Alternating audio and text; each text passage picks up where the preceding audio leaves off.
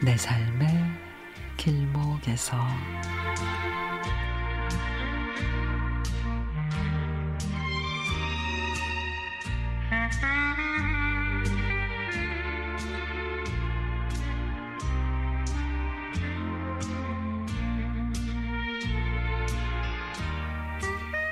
긴 머리를 핑크빛 고무줄로 가지런히 묶고 빨간색 주름 치마를 입은 귀여운 아이가 엄마 손을 잡고 학교 현관으로 들어옵니다.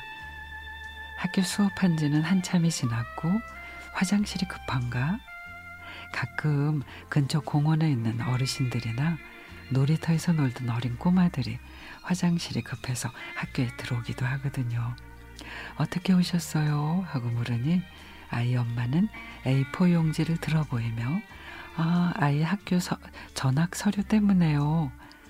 그래서 전학 관련 상담은 2층 교무실로 가시면 된다고 안내를 하고 저는 아이의 엄마 뒷모습을 유심히 봤습니다.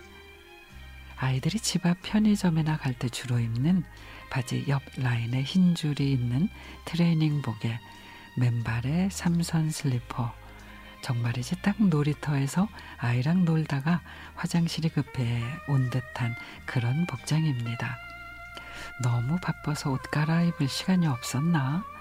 아니면 요즘에 젊은 엄마들 트렌드인가?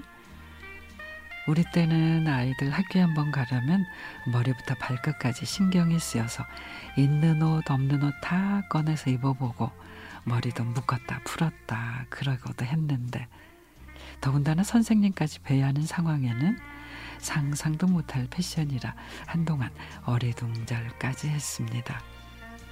저녁 식사를 하면서 나는 우리 아들 딸에게 꼰대라는 핀잔을 들을 각오하고 그날의 느낌을 얘기했습니다. 이제 20대 초반, 20대 중반이 지난 우리 아이들도 학교 선생님을 뵙 는데 그런 복장은 좀 너무한 것 같다. 그럽니다. 세상이 정신없이 빠르게 변화하고 사람들의 생각도 많이 바뀌고 있지만 그래도 우리가 기본적으로 지켜야 할 최소한의 예의라는 게 있지 않을까 싶은데 말이죠. 그날 이후로 저도 조금 바뀌고 있습니다. 출근을 할 때 이 옷은 너무 튀지 않나? 속옷이 너무 비치나? 스커트가 너무 짧은가? 머리가 덥수룩한가? 화장이 진한가?